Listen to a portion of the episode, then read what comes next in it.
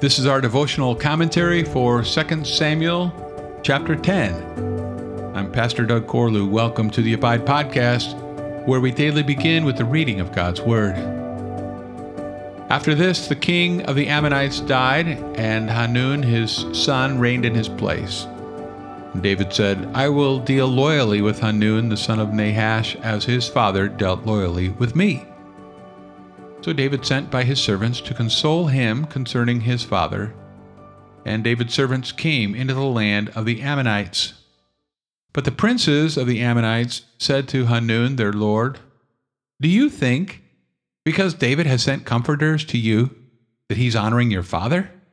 Has not David sent his servants to you to search the city and to spy it out and to overthrow it? So Hanun took David's servants and shaved off half the beard of each, and cut off their garments in the middle at their hips, and sent them away. When it was told David, he sent to meet them, for the men were greatly ashamed. And the king said, Remain at Jericho until your beards have grown, and then return. When the Ammonites saw that they had become a stench to David, the Ammonites sent and hired the Syrians of Beth Rehob and the Syrians of Zobah, 20,000 foot soldiers, and the king of Maacah with 1,000 men, and the men of Tob, 12,000 men. And when David heard of it, he sent Joab and all the host of the mighty men. And the Ammonites came out and drew up in battle array at the entrance of the gate. And the Syrians of Zobah and of Rehob, and the men of Tob and Maacah were by themselves in the open country. When Joab saw that the battle was set against him, both in front and in the rear, he chose some of the best men of Israel and arrayed them against the Syrians. The rest of his men he put in the charge of Abishai his brother, and he arrayed them against the Ammonites. And he said, If the Syrians are too strong for me, then you shall help me. But if the Ammonites are too strong for you, then I will come and help you. Be of good courage and let us be courageous for our people and for the cities of our God, and may the Lord do what seems good to him. So Joab and the people who were with him drew near to battle against the Syrians, and they fled before him. And when the Ammonites saw that the Syrians fled, they likewise fled before Abishai and entered the city. Then Joab returned from fighting against the Ammonites and came to Jerusalem. But when the Syrians saw that they had been defeated by Israel, they gathered themselves together. And Hadadezer sent and brought out the Syrians who were beyond the Euphrates. They came to Helam, with Shobach, the commander of the army of Hadadezer, at their head.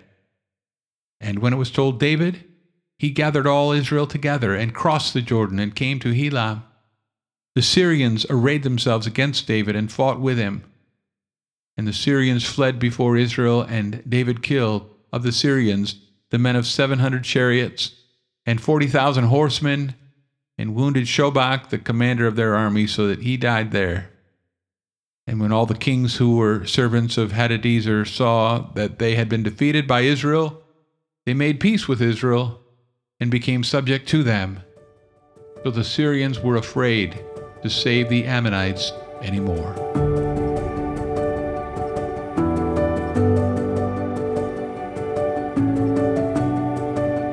When someone experiences the loss of a loved one, you might express your sympathy with words, spoken or written. In some cases, you may include a gift, send flowers, or attend the funeral. David likewise is careful to express thoughtful condolences to a neighboring king after the death of his father. The previous chapter began with David eager to show kindness, Hesed, to Saul's family. Now, at the start of 2 Samuel 10, the king resolves to deal loyally, Hesed, with Hanun, the king of Nahash, as his father dealt loyally, Hesed, with me. So there's a lot of Hesed going on in here. As we've noted, the Hebrew word speaks of both love and faithfulness. It's kindness with constancy. In the next two chapters, David will throw love and faithfulness to the winds, driven by his glands and his own selfish interests. But in chapters 9 and 10, he is a man of Hesed.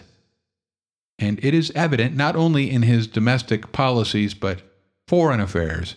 He shows steadfast love within Israel and to those outside. Nahash, king of the Ammonites, had died his son Hanun had succeeded him, and according to custom, David sends diplomats to say, I'm so sorry to hear of your loss. Please accept our deepest condolences and be assured that your friends in Israel are thinking of you at this time. Nice touch, David. It was a class act, paying tribute to a departed leader. True, there was some formality involved, but it was a gracious gesture and should have been acknowledged with courtesy.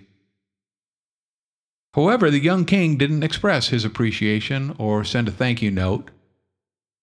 After his advisers insinuate that he's naive if he can't recognize this obvious sympathy scam, Hanun chooses to defy protocol. Instead, he disgraces his comforters by shaving off one side of their beards, hacking off their garments at the waist, and running them out of town. Hanun should have stuck with convention. His outrageous actions caused quite a stink, and the rest of the chapter records the resulting military conflict. It sounds like a regionalized version of Psalm 2 with the rulers of the world bent on resisting God's king. Even after the initial defeat, they mount a more massive assault against David's army. But in spite of so many hostile forces arrayed against him, the Davidic king will rule, and his defeated opponents have no choice but to seek terms of peace. The narrator shares few details about the battles, but he gives ample space for the speech of Joab. David's tough military general provides the only mention of God in this chapter, and it brings comfort to all believers in the face of life's uncertainties. May the Lord do what seems good to him. Thanks for listening to the Abide Podcast. For more information about Summit Church of Alta, go to summitefc.com. I'll meet you again next time as we abide, living daily in the Word.